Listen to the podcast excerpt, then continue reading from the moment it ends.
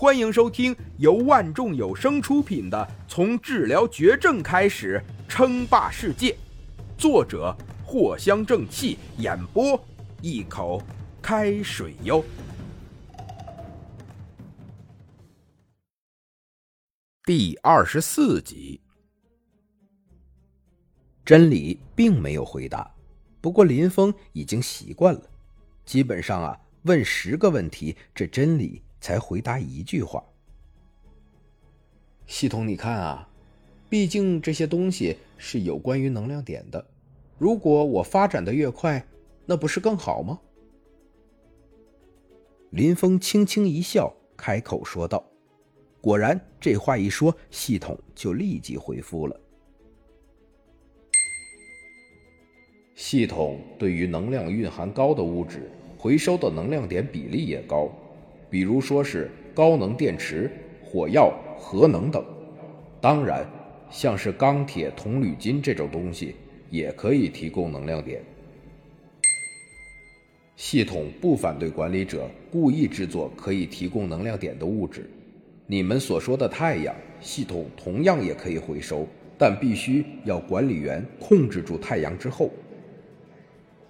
真理说完这话之后，就又不作声了。林峰大概也明白了一点，就是能够提供能量的，都可以兑换能量点。说一个大的吧，比如太阳可以兑换多少能量点？要是林峰拥有掌控太阳的能力，控制住给系统兑换，那兑换的怕不是一个天文数字。毕竟说起来，汽油也是一种能量物质，可以燃烧。那为什么钢铁就不能燃烧呢？也许是科技等级过低吧。看来呀，以后可以多找一些稀有物质。林峰的眼中金光一闪，比如说一些药草什么的。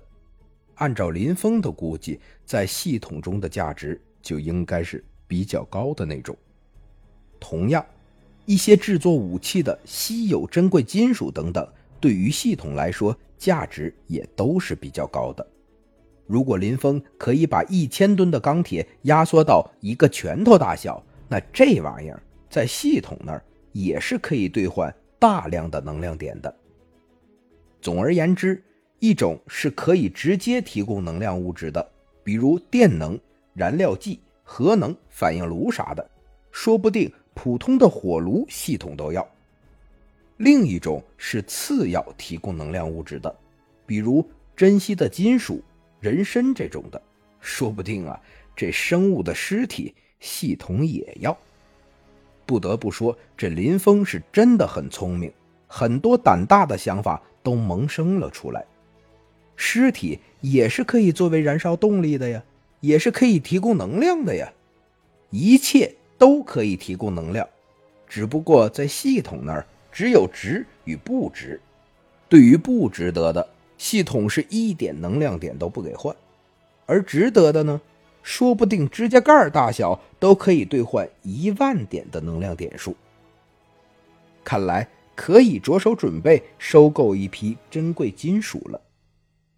林峰很快就让天网按照自己的想法，立即锁定系统可能觉得价值高的金属，等到资金到账，立即就下手购买。